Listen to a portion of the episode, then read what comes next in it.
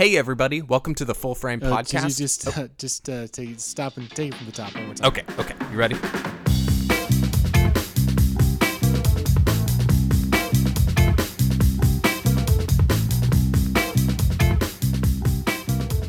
From our pre-interview conversation, there's another subject we need to talk about, which is your editing and Final Cut.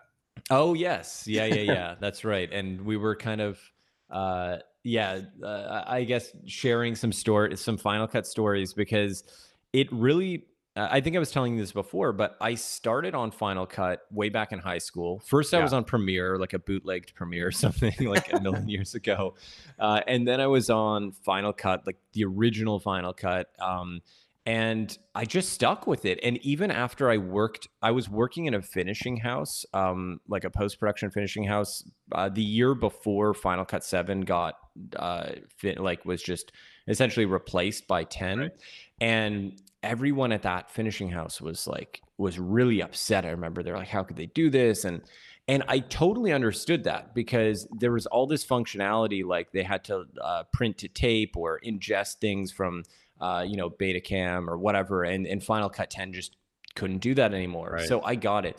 Um, but what I didn't get as much, and where I saw the opportunity, was just the creative flexibility of Final Cut because um, creative filmmakers sometimes were complaining about it too. And I'm not saying it didn't have its flaws, but like from day one, that magnetic timeline, which everybody hated, Right. I thought like this is amazing. Like I Yeah. can just take any chunk of the movie. And by the way, I just did that even on my feature um, this past week. There's a big section that just got moved to a different place, and I was anticipating such a more difficult experience having to do that edit. Um, and it's like just select everything and drag it, and it's basically done. Maybe you finesse a couple of audio fades or something, and Right. again, it's not for everybody. I, I hate to ever like impose my process or tools I use on people, but I will say for anyone listening that hasn't really given Final Cut 10 a fair shake, it's totally worth it. And it's $300. Like I spent $300 on that eight years ago or whatever it was. And like it's still working. Right. You know, as opposed to like $50 a month for Adobe Suite and uh and you're paying that for the rest of your life. So Right. I mean, it, there, there's a case to be made for sure. It, it's so um it, I yeah, I was a Final Cut in high school. I learned Avid at school, and then immediately I learned like the very basics, and I was like, ah. I, I, had Final Cut, and I just edited all my projects on Final Cut Seven. Yeah. loved it and then um yeah i as soon as i got out of school the production house i worked at i was like he, everyone was it, it was all the rage to just shit on final cut 10 Oh, totally. And then I, totally. I end up at a place that edits in final cut 10 and within you know two weeks i'm like oh i totally get this like this well, is I- yeah, and uh, you know what? Like, uh, th- looking at it at the time when it first came out, I was like at the cusp of. Uh, I I feel like I was sort of like at the end of my generation because I'm like still a millennial technically, but I was seeing this next generation come in. And my generation was still kind of hanging on to Final Cut 7 in the way that I would have seen like my parents' generation hang on to antiquated technology Right. that like they still haven't, you know, maybe figured out how to replace, right you know, uh, and like landlines or or you know whatever. And uh, at the time, I was like, okay, first of all, I can learn everything, and I did use both for a while. I had Premiere, and I still use it for some client stuff when it's requested, but um. But I was like, you know what? If I'm really going to invest my time in like trying to master one of these tools, I'd rather it be Final te- Final Cut 10 because I believe, and it was a total hunch, but I believed that that next generation coming up that was like, you know, still in high school, why, why would they ever want to learn uh, like let's say Avid, which is Right. so rigid. And again, I'm not saying Avid's bad. People make millions of dollars a year editing on Avid, huge Hollywood feature. So again, not a knock, just my opinion, but like from like a high schooler's perspective and these are the next generation of filmmakers and editors that are going to open their own post houses and create their own workflows like they have grown up with everything on at their fingertips on their phones and like to even edit on a computer let alone on like a phone is probably like a stretch for for for some of them um, but to me it was like okay there's no way that this next generation is not embracing final cut 10 so even right. though like the older people like you know my age older people or whatever didn't love it as much like I I sort of believed in the future of Final Cut 10, and yeah. I still do, and I think it's gotten better than ever. And it's uh, it was such a, a, breeze to just edit this entire feature on it. Um, and it's only taken so long because it uh, it was like creative decisions were being made, but the actual mechanics of editing the film uh, have could not have been more more effortless, and a big part of it's Final Cut for sure.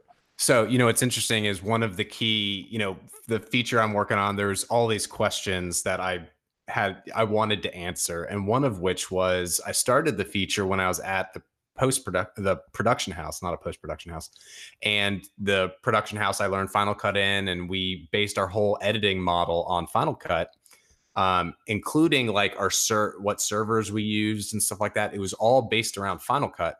And so one of the um, questions i wanted to answer was can a feature go through final cut? What would that experience be like? Because back when we started not a lot of people had done it. Mm-hmm. um, and what's interesting when I think back on it is Final Cut is much so good for documentary and corporate work that I gotta believe Apple was not they're not look I don't think they were looking at the film community necessarily. I think they were looking at the next the broadening of the video industry. Yes. what Final Cut was made for cuz it is to make uh, corporate videos for the web, social media videos. Final, there is nothing better than Final Cut to me. Totally agree. Yeah, I think um, they focused less on, like, I think that the one thing I really have learned a lot from Apple in this sense is, and they've made plenty of mistakes as well, but um, I genuinely believe that before any of the marketing comes into play, before any of like anything it's like can we make a good product and how do we make the best product? And you may not agree that it's the best product maybe it's not for you um, but with final cut it's like they just wanted to make a better editing system that represented where things are going. And i think you're totally right. I think where things are going is 99% of content being made and videos being edited are not feature films. Like right. um, but at the same time uh, assuming that was sort of their philosophy going into it it edits feature films better than any system I've ever used, you know, and as far as the creative abilities, but even in terms of the reliability, yep. um, it, as anyone that's listening to this knows, if they edit with Final Cut uh, 10, you don't lose anything. It saves every single keystroke that you make, every edit that you make, it saves automatically. It auto backs everything up, so you can go to older versions even if you didn't save them. Um, it uh, it in the process of editing over a, a year, I think I literally had Final Cut crash only uh, two times that I can remember, uh, and that's with uh, it's such a messy project file, not even organized properly. There's uh, like 45, literally 45 to 50 different versions of the edit, so it's a massive like 200 and some no bigger. It's like a 600 and something gigabyte project file at this point. Right. Just runs like the, on my you know now seven year old Mac Pro trash can it's like it's fine. It runs perfectly. Yeah. So I don't know. It's like for me, if it ain't broke, don't fix it. So it, it's it's been working well so far for sure. So the we'll we'll move on to another subject matter so that we don't spend half the oh, podcast oh, talking yeah. how good Final Cut is. But you know what's been a, a, a recent within the past six months, um, more of a um, even more of a creative like release for me is the fact that um, you know my film I made a bunch of proxies of all my footage and I'm editing off of a one terabyte SSD drive that is half the size of my iPhone. I'm that. editing the entire film and I'm editing it on the plane ride to another state, to another city, you know, where I'm finding it just makes it so easy to find those two or three hours of um, you know, just time that life gives you.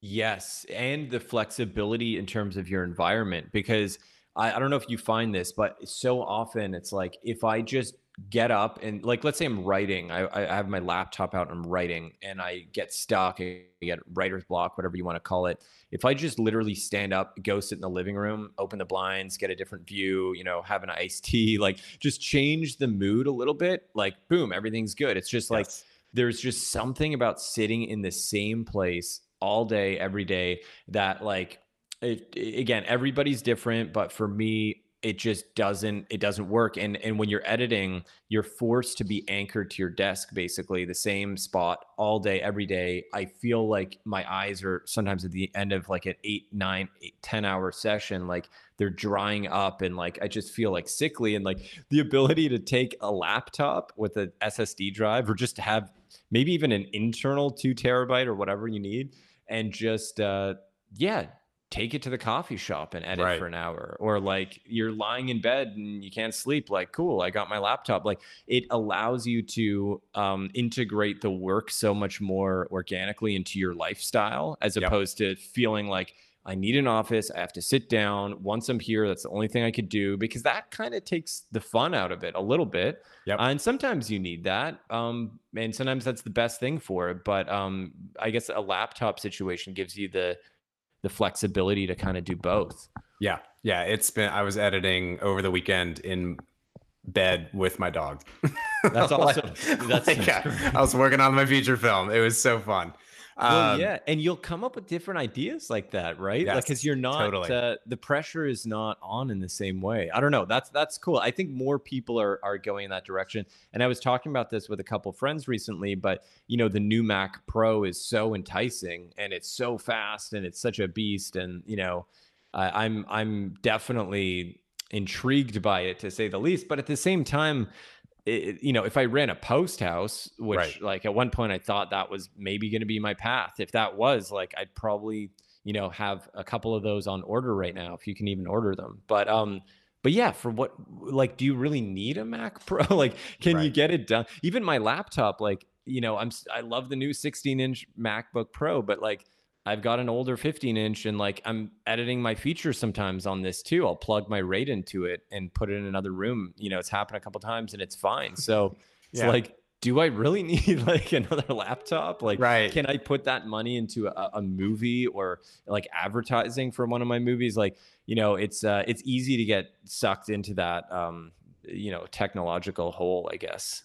Yeah, which I, yeah. I've fallen victim to for sure. Well, and you know, it's um I I wasn't gonna I got into this with another filmmaker, which was um we're living in a world uh especially filmmakers now, and this is my only critique of like no film school, is we're so tech like it's so much about the tech or tech first, or you're inundated with what's going on with the tech and the cameras and the new lenses and whatnot that it does i felt um particularly like working on a film and trying to get to an end a deadline or an end a finish line um it becomes a little too much i don't know what your thoughts are on that or if you feel just overburdened with some of that sometimes No, I do. And I think it's funny because I look at the evolution of my own blog over the years. And when I first started, it was all about tech. It was like hacking the GH2 and Yeah. all these super technical articles. And I still have some of those because I am interested in them and I'm sort of technically minded in a lot of ways. But um, but the technical stuff has to have a purpose. And I think where it gets kind of dangerous is when people are obsessed over the tech uh, to the detriment of the creative as opposed to using it as a means to be creative like Right. the whole reason i love technology and understanding it like i'm doing this you know side note but like right now i'm like i have this 16 millimeter film camera i'm like i sent it to new york like across the country to get serviced convert it to like ultra 16 it's this like experimental widescreen 16 format. Like i love that stuff. I totally nerd out on it so i get it. Uh, but at the same time um like again it always comes down to the purpose. Like why are you learning this stuff? Like why does this actually matter are you going to use this so you can go and make a feature film and not have to ask someone for money for it if Right. so then that's a great use of your time but if you're learning it because you're actually procrastinating and you're going to hire a dp anyway and he's going to have his own camera anyway and you're just kind of not really spending time on your script or on the things that are actually going to make a bigger difference, then that can get dangerous. So I think it's like, like I said, I'm all for being technical. I'm I'm super super techy in a lot of ways, but um, that you have to have a purpose for it. Otherwise, it, it's it's a waste of time. I think. Yeah, totally. Yeah, and I I, I feel um I love it.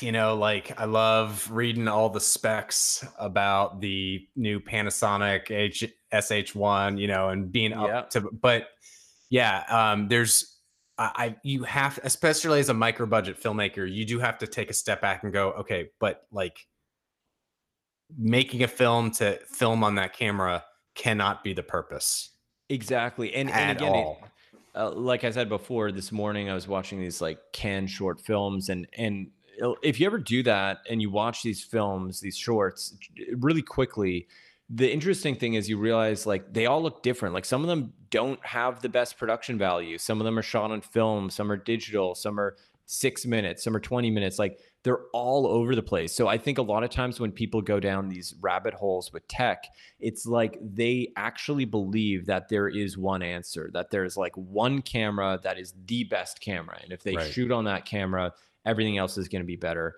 um, or easier. And no, I mean, like, sure, some cameras look better than others, like, you know, just to your subjective eye, or some cameras have better functionality than others, better autofocus. Like, they're going to be able to, you know, work more seamlessly in the field. Th- that stuff all matters. Um, but again, if if that's to the detriment of focusing on on what matters even more, then then you're in trouble. And the more movies you watch, the more you realize like it, it none of that stuff. Like at the end of the day, like Lumix's marketing language that's trying to convince you to buy their next camera, like um you know uh, nobody from lumix is making uh Palme d'Or winning short films they're they're Right. making uh consumer grade electronics so like Right. it's yeah. like you know like where do we want to take our our advice from so um that's how i think of it but again that's coming from I- i'm super hypocritical because like i could you know i'm looking to my side now and two four five six i have at least six cameras just within my own field of view so uh, well, anyway. knowing knowing to put it away is, I guess, is the lesson here. yeah for sure So I have one more question related to psychosynthesis before we jump into our conversation about Tugg yes and yeah. your release. But I wanted to get a sense of what is your writing process like? Are you an outliner or are you just a jump into the script and edit, edit, edit type of person?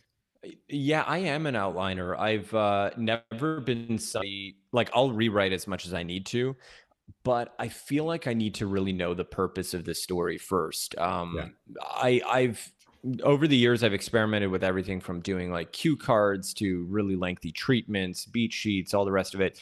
Um, what I found works for me is uh, a long process up front of just really thinking and writing down notes. So it may be just like like for example on the last feature on psychosynthesis like what is the what really is the story like is it about her transformation is about the relationship like what's kind of the thing that it hinges on um and like what's the best angle is this a genre film is it you know i just like to be kind of cerebral with it for as long as i need to be and then once i feel like okay that's the movie i know what the movie is in my head or what it should be and the sort of dna is there then I'll start trying to create some more specific beats and I'll do a beat sheet. Um, and this film, what I did was I basically did a beat sheet first of like 15 to 20 beats or something. So, you know, every every other scene almost in the movie was written down. And then I filled it in with another 20, 30 beats. So I probably had 40, 50 beats that were almost scenes. And then once I reworked that two or three times, put it in a drawer for a few days, take it back. Um, but I didn't want to, you know, uh, take it too far to the point where I just got sick of it or Right. to, you know, lost any spontaneity. Um, and then I just went in and I wrote the first draft of the script. Um, now I forget, but I wrote a whole blog post on it. I think it was in like five days I did the first draft. Oh, Um, wow. And it changed a lot. It was, you know, two months, three months after of rewrites and fixing stuff and adding things and whatever. But, um, but that's just kind of how I work. It's like get as like spend a year if I need to like thinking, but then when it comes time to write just get that vomit draft done as quickly as possible because i know it's going to get revised 20 more times anyway i just need to get something uh, instinctual on on the page so i can look Right. at it and see where where the holes are and what needs to be fixed Do you consider yourself a writer? Do you like the writing process? I actually do. Over the years, uh, I've grown to really love it, and I miss it when I don't do it. I think, though, like most, like I, I, I definitely think of myself first and foremost as as a director. Like I would s- still be directing if I couldn't write, but I don't know if I would still be writing screenplays if I couldn't direct. I'd probably be writing like something else. Um, Yeah.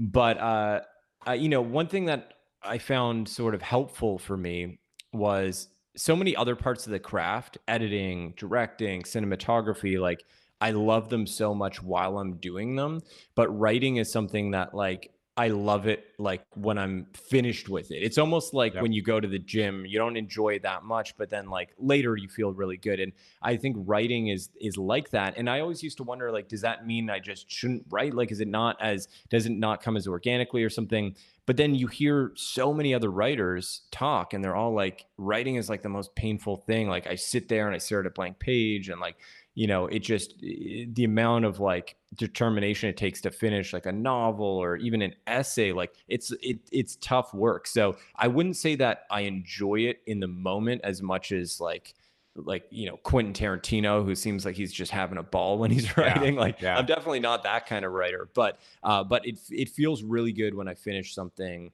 uh, and it's almost like a meditation or something where you get to like go into your own thoughts and do some like do some work and some thinking, and then hopefully at the end of it you come out with something that that you're proud of. Do you like to write alone, or is your do you like to discuss what you're writing? You know, are, are you someone who wants to talk about it constantly? Or are you someone who needs to go off, think on it, be in the room alone, think, write down? What type of person Yeah. are you like that? I a little bit of both. So initially, I'd say I'm probably like 70 30 isolated and alone and then 30% talking because um I'm you know, I, I during the creative process, I try to be as open-minded as possible. I try to be um, open to as many ideas as possible. Um, but when there are too many ideas coming at you, and that's that's how y- you feel, then you run the risk of uh, totally like going on a tangent or thinking something's bad before you've even given it a chance or trying too many ideas before your core idea was even fully explored so early stages i like to do a lot of the thinking and stuff myself. Um, but then once i start to look at the beat sheet maybe before i write the script i'll bounce the ideas off someone. Maybe there's a big revelation that changes something um, maybe not. And then i'll do the same thing kind of with each draft. So there's definitely feedback and conversation but not in the sense like I know some directors like to just, you know, or writers will just go in a room with like a bunch of buddies and, you know, talk about their their idea and then the script kind of comes from that, which is really cool too. I've just never had that experience myself. So I not to make this about me. I, I asked because um, that was one of the things I have learned about myself over the course of doing this latest feature is how much I hate I hate writing the script. Mm-hmm. I love I love the outlining. I love the story creation to the point that I've actually I'm thinking about like okay, maybe I need to think about like writing short stories as a form of keeping creative juices flowing in a blog form or something like that where I enjoy the kind of novel um, format, pr- the prose format. Um, but I also love talking to actors and bouncing ideas off of the HMD team Mm-hmm. um, and having those discussions. The one part of the writing process I absolutely hate is actually getting into the script. Um, Yeah. Well, I- I th- I think that's normal though, and I think like every writer, like I said, like Aaron Sorkin, like all these you know famous uh, screenwriters, like they have the same emotion because it's not you know you just doubt yourself you're staring at the page and and I, I don't know if this is true in your case but i would imagine if you enjoy the writing process and all these other respects but it's just that moment of actually putting it on the page um, maybe do you think it could be because in that moment it feels more definitive or something like okay now we're not having fun with it anymore. This is the actual document or uh, something or? I, I think maybe I think that's a good point is yeah I'm putting pen to or I'm putting my fingers to the keyboard yep. and I I think it's also like this is going to get judged Mhm. or this is what's going to get picked apart and it's I think there's to a certain extent it's like you just know that this is not there's so much work to do yeah even Well, I- before you've done the work you you know that that page is going to get ripped apart Exactly. rightfully so though you know Oh yeah, I I think of that uh, all the time. Not even in the context of writing, but just other things I spend my time on. I'm like, when you're on that first step, and you're like, oh my god, like, what am I doing? Like three years from now, I'm still gonna be somehow working on this thing that I just started. And you know, I I think it comes down to two things in the context of writing and getting past that. And I think number one, and uh, and the, this is just my way around it, but I think number one is like if the idea that in the story that you're telling it matters that much to you then i think that helps you get past it. Because Yep. if it's something like like there's a, an idea i have for a film i haven't written but like it has a really important message i think to it and something that is is very like meaningful to me personally. So i know as hard as it may be to write any script including that one i don't doubt that like i'd spend five years if i had to on that because i think it's important enough. So i think having the right idea that you're connected to is like the number one thing that you could do but i also think just giving your yourself permission uh, to like fail with the first draft and telling yourself nobody's ever going to see this and like literally like give yourself a contract or leave a sticky note on the on the laptop that says like no one will ever read this but me like just remind yourself of that. I think that can help because um you know when you're writing i see this even if i'm writing a blog post uh the second i start thinking about oh well i said this line is someone going to take that the wrong way or someone going to be like offended? I'm like nobody's reading this draft. Like don't Right. worry. Keep going. Read it back later in an unemotional state and if that still seems like it's not worded right then fix it. Um so i don't know. I, I don't know if that helps but that those are kind of the two things that that i found had- no that i think you're uh, me. Super helpful to hear and i think you're absolutely right is um you're gonna you're gonna be the next one to read it yes so you Yeah. will be the first guard before it gets you know Yeah. ripped apart or whatnot so and, and um, also it never even has to get ripped apart because you never have to show it to anyone if you could do a Right. 100 drafts if you still hate it you never have to show it to anyone the other thing is and this is something that i definitely have had to learn and i'm still very much learning but as far as like the the feedback so it's one thing to not want like on the first draft nobody should really want feedback because it's no matter who you are it's not going to be probably a great draft um, but at the same time i- and this applies to releasing your films, editing your films, writing, whatever. Uh, the, the thought of someone else like ripping it apart can kind of stop you in your tracks. I know Yep. that's happened to me where I've just like said, "Oh, this isn't good enough. I'm gonna like quit," and I've like shot films I haven't released. Like I've done all sorts of stuff for that reason. Um, at the same time, though, I think when you you know, well, you said you do corporate work, right? Or you said Yeah, like commercial. yeah. So on that stuff, when you get feedback from your clients, like it's probably not that emotional, right? Like it, even if they Yeah. don't like a video, I'm sure they love all your videos. But let's just say, you know, I know in like I've had a couple of videos over over the years where like a client didn't like it and they came back and they had some pretty harsh feedback. I may not have liked that feedback, but it didn't make me feel like terrible as like a person in the same way if you write a script and someone Yes. gives you feedback then you're like oh my god like i'm useless. Like yeah. you know so i think it's just a matter of getting used to it and knowing everybody gets bad feedback everybody gets good feedback. Some feedback doesn't really matter and some feedback matters a lot but the more comfortable you get with that the better off your films are the better you are as a filmmaker and i think the less um, likely you are to get stuck in the mud when you're trying to write because that voice that's like what if people hate this? It's like cool let them hate it because then it's going to get better you know on the next draft. So and again uh, uh, like everything else like i'm as guilty of it as anyone but it, it's just something that i've sort of been tuning into and trying to you know practice what i preach a little bit more in in, in recent years. One thing that I've picked up from working so much in the doc and corp world is, you know, uh, DC, everyone emails. Mm-hmm. And what I realized, because um, I back in November, I sent the first cut out of the film to a bunch of people that I wanted to get that were important to hear their feedback. But the caveat um, that I put was, I don't want to, don't think that we're going to have a phone call about this. Yeah. I'm not going to spend two to three hours. Even my best friends, yeah. who I know are doing it for they want to talk to me and they want to talk it out. But one thing I've realized is for most people, if it's important enough of a note, they'll figure out how to write it. Yes. Yeah. Putting yeah. it in the form of a sentence makes that note important.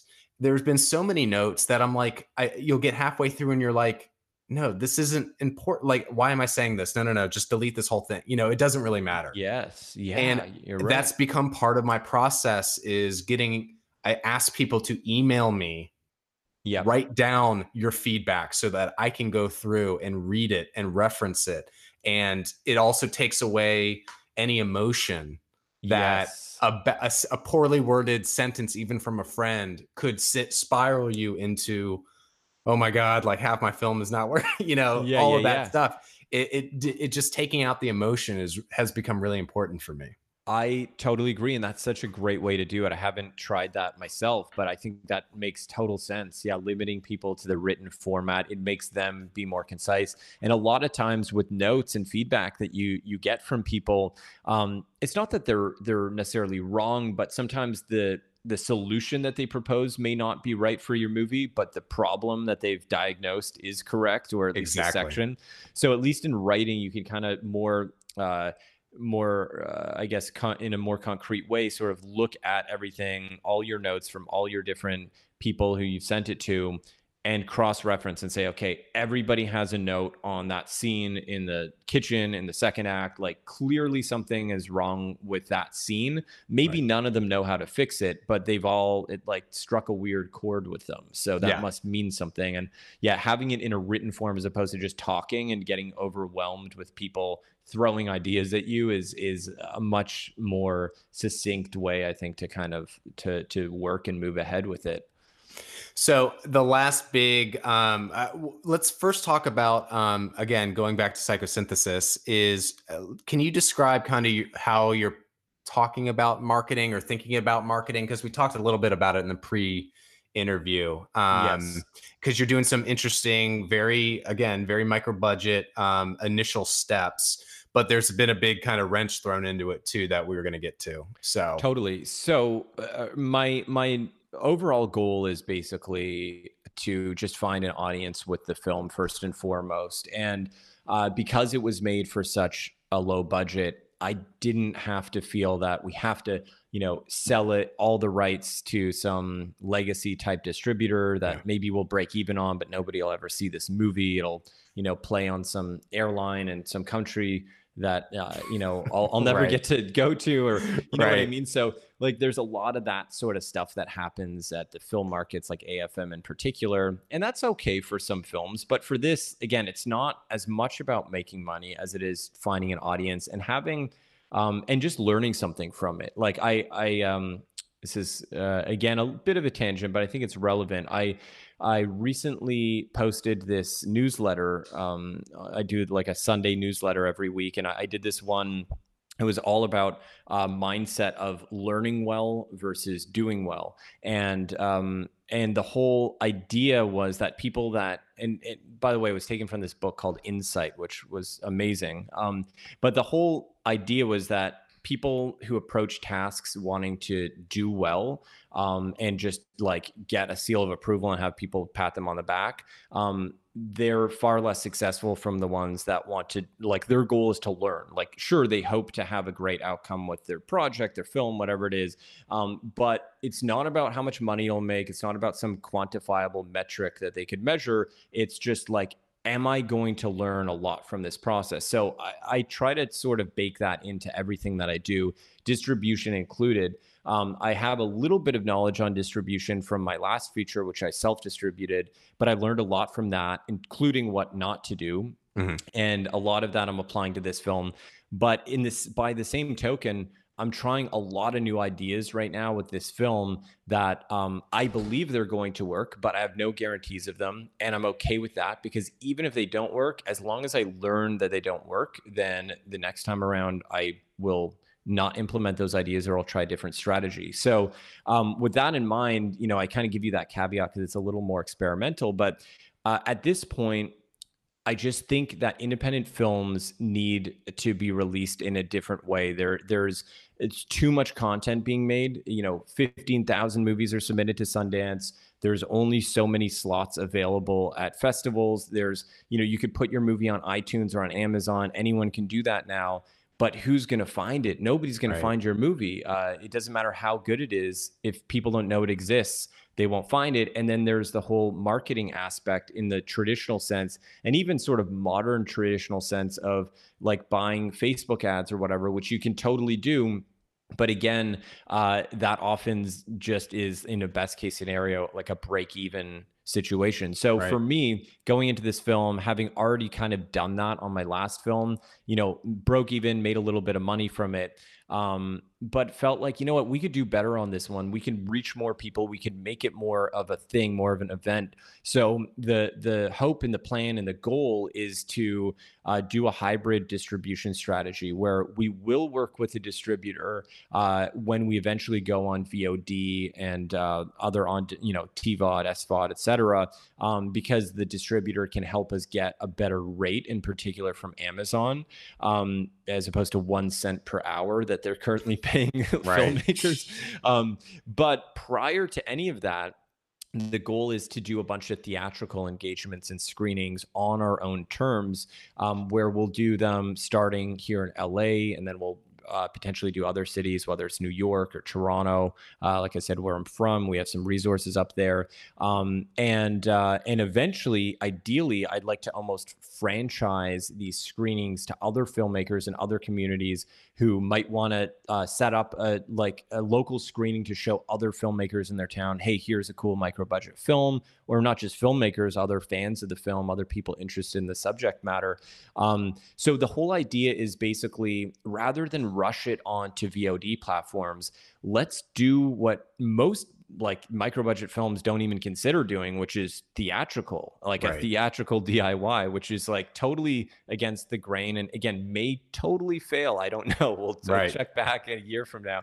But but I do believe that it'll be successful because I think um, when you create an event, you have so much more opportunity uh, to separate what you're doing from other people. It affects the marketing, it affects yeah. the way that you're able to monetize the event and the sales.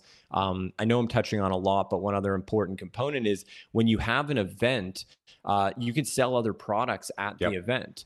And in most cases, micro budget films don't make money, even if you sell them yourself, DIY, you you know put all the sweat equity in the world into marketing. Those films aren't really you know, again, best case scenario, most of the time they break even. That's just the reality. And that's okay. Maybe your goal isn't to make money, but it would be nice to make some money with the movie so you could put that into your next movie or so right. you can show investors that you're profitable. Um, so, in order to do that, we're going to create some really, really unique merchandise around uh, the film and not just stuff like t shirts or branded stuff, which, you know, everybody does. Um, and I'm sure we'll have some of that. But some other cool products that are uh, I wish I could talk about them now because they're still in the works, but we'll we'll we'll let that. We'll bring you back to talk about it. Exactly, but I think some stuff that's really kind of different and innovative, and where um, it wouldn't be unrealistic for us to make um, more revenue by a long shot from some of these uh, ancillary products that we would be selling alongside the film, um, as opposed to strictly from the film itself. Like the film is just a way uh, it, I've talked about this before, but it's like Amazon is, if you think of their business model, like they don't make money by having my film on their platform. They make money by having it there because someone subs- wants free movies and that's right. a free movie they can offer. But really, that person is going to go and buy toilet paper or something from Amazon, and that's how they make their money. It's kind of the same thing. Like you take that Amazon model, you apply it to your own film okay, how do I use the film not as a means to just sell directly, but as a means to gather an audience and get people who might be interested in other products, other services, other uh, potential items that could be profitable. Get them into the same room together and uh, and and see who bites on some of these different offerings. So again, we'll see how it works uh, or not. But I'm I'm super excited about it. Uh, and I know you wanted to talk about Tugg, which factors into this. So, well, I just wanted this... to, I wanted to bring it up as a um, kind of uh, well, you brought it up before we started recording as a um, uh, you know you were going to use Tugg, and now it's kind of I guess gone away. And I, will need you to kind of inform me because I, I haven't read any articles about it yet. Yeah, well, I could be totally incorrect, but our uh, friend Alex Ferrari, who's who's great about releasing all of these, uh, you know, major bombs about like distributors. Like he he broke the news of Distribber when they were screwing filmmakers over before they went bankrupt and whatever happened with them. Yeah, um, you know, he broke that news. Uh, and literally like an hour before our call, I just saw that he had posted something on Twitter uh, that Tugg uh, which is a platform. Uh, I'll explain what it is in a second, actually. But Tugg basically is essentially going through the same thing Distribber went through, right. uh, and filmmakers are getting, you know, feeling like they're in trouble now, and and it's a really bad situation. And luckily, we have not released the film yet, but we were strongly considering going ahead with Tugg. And I'd actually sent paperwork to Tugg last wow. as, or late as last week. Like they were emailing me like there was no issue. Um, but yeah, I guess to contextualize it, so Tugg, for anyone that doesn't know, uh, is or was a platform where they would connect filmmakers to theaters. Right. So if you wanted to show your movie at a great movie theater in your hometown or wherever you are, um, you didn't have to pay for that theater. You wouldn't have to, you know, what's called four walling it, which is pay the theater to rent the room and then you keep all the ticket sales. Instead, Tugg would essentially broker the deal. Um, you all split a third. So Tugg takes a third, you as the filmmaker take a third, and the theater takes a third of the ticket sales. You have to meet a minimum of, let's say, like 70 or 80 ticket sales. Right. Um, so it was a smart it was kind of a win-win. It's like theaters that aren't using an extra, like they have a multiplex and there's an extra theater in there. Why not like let some indie filmmaker try to sell a bunch of seats? And if so, they'll take a third the cut and all the popcorn money and right. concession money, which again, speaking of ancillary products, you know, um, but uh, you know, so uh, what I was planning to use it for uh, was are uh, what I was hoping to do, and I still may do this just with our own system, but I wanted to franchise screenings of our film. So yes, we're going to do our own screenings, um, some of which we were planning to use Tugg for, but we could also just four wall those. I'm not really concerned about that. Um, but it's really these other screenings where I wanted to open up the door for filmmakers all over the country who might be interested in bringing this film to their hometown and actually making some money with it to say, hey, um, cool, you have a, a film I like, I believe in. I want to partner up with you. I'm going to rally up the troops here in my hometown. I'm going to use this Tugg platform to book a theater, put your movie in the theater, but then I would split the profits with that person. I might even fly there, do a Q&A or, you know, do one over Skype or whatever. Um, and it would be a way for them to, number one, make some money, but more importantly, number two, learn about uh, the distribution process, um, right from the ground level, like on a very experimental sort of, uh, uh, uh, you know, film, I guess, in that sense, in terms of the release strategy. So, anyway, that still is very much the goal and the plan, but Tugg now potentially going under uh, is is going to make it a lot more complicated because their system was literally designed to do that and to make it super easy. So it's it's it's pretty you know sad and frustrating that they're going away, but I, I guess it's just the nature of this business. It'll be very interesting. I wonder if that is somewhat connected to what happened to Distribber. And it'll be interesting to see kind of what the um, because VHX, you know, a number of years ago fell apart, and that was going to be another, you know, that was going to be Netflix for indie films, and um, it's going to be very interesting the next year to two years. And you should probably, if you're, you should probably just follow Alex Ferrari to find out about all the highlights. But for sure, I don't, I don't know where we're going to land. Um, are is it all going to be swallowed up by Amazon? You know? Yeah, I don't know. I mean, uh, the, the only apps and the only like distribution channels that I've seen who are doing it right are uh, platforms like Mubi. Uh, I don't know if you watch Mubi uh, or Tubi TV. Um, I don't watch. I watch Mubi. They all have such funny names. I watch Mubi, but I don't watch Tubi that much. Um, Tubi is, I believe, an AVOD ad-based platform, so it's free to watch the movies. You just have to watch an ad. Um, I've used them with my feature, who originally uh, Distribber or excuse me, no, uh, FilmHub. It's another company Film similar Hub, yeah. to Distribber. Um, they take a percentage. They put the film on there, and um, I, it, it's not like it made a ton of money, but relative to how many people were watching the movie, it made way more money on Tubi than on any other platform. Because on the other platforms, you know, Amazon will get you way more views, but again, you're basically giving it away for free. Um, but th- these platforms like Mubi, which are highly curated, they do 30 movies a month, one every day, and that's it. So every day you get a new movie. Sometimes it's even a short film, and they're all really amazing films that have like gems that have premiered at like the Berlin Film Festival that never got released here, that you know got buried or something. So that is where I see the future uh, in terms of like the online distribution component because these sort of companies are actually providing a valuable service. Like itunes like these middlemen like Distribber who are just there to put you on itunes in a store where like that you don't even belong there uh, really and nobody's to find you there and like they're right. just taking your money.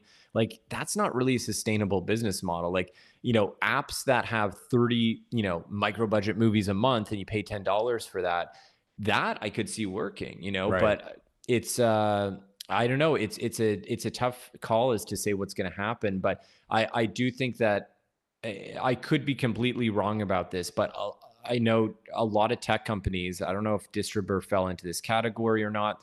Um, a lot of tech companies take a lot of money in investment uh, up front you know they're essentially seeded they don't bootstrap and as a result they don't have to be profitable uh, the the you know owners of the company are essentially lining their pockets with investors money and they're spending money where it doesn't need to be spent and right. a lot of times that results in a company that's uh, five years later the money dries up and it's not profitable and right who ends up getting screwed the filmmakers who have trusted in this company. So again i don't know if that's what happened with them. You'd have to check with alex ferrari but uh, i don't trust um, i think the lesson generally is like don't trust the life of your film in the hands of uh, of any sort of tech distributor right now because right. It, it, it's uh, it's not a, a, wise thing to do uh, or if you do proceed with caution at least.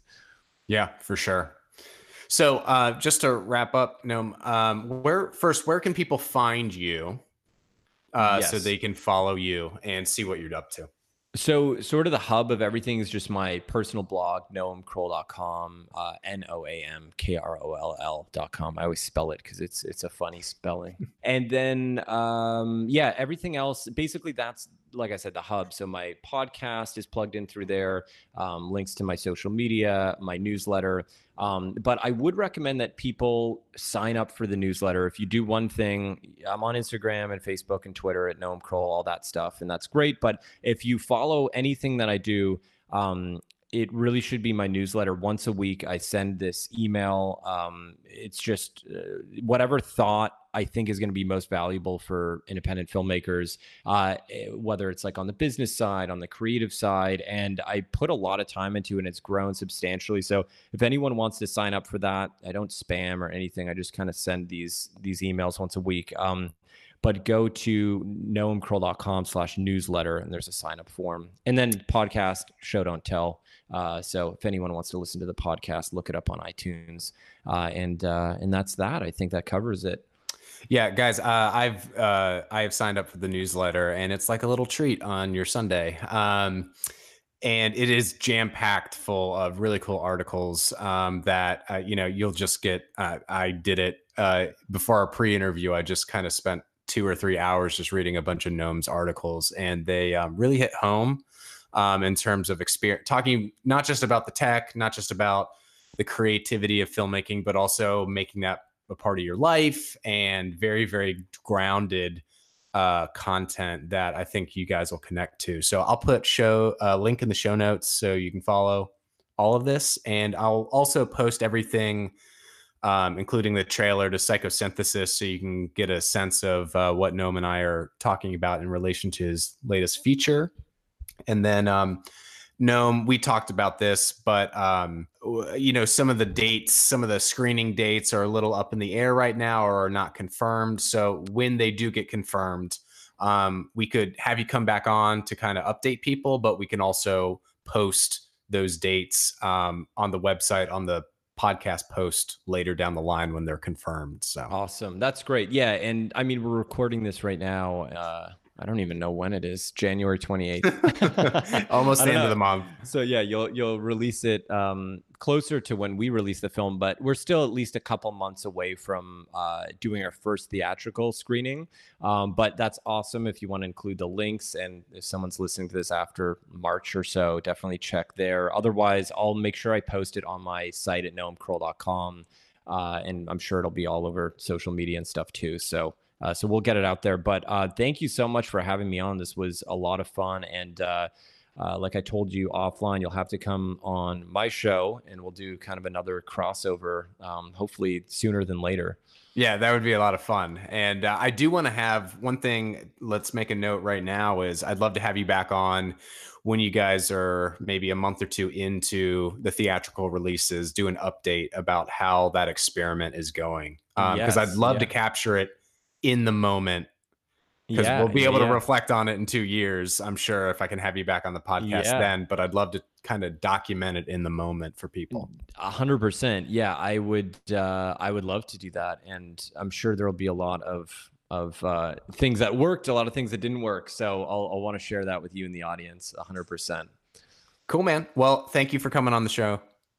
Awesome. Thank you, and uh, we'll do it again. I'm sure. Guys, have a great week. Hey guys, just wanted to remind you that not only can you find the Full Frame podcast on HMD's website, www.hmdfilms.com, but you can find us on Facebook, and most importantly, you can find us on iTunes, where we would really like if you could leave a review and subscribe. Thanks. Have a great week.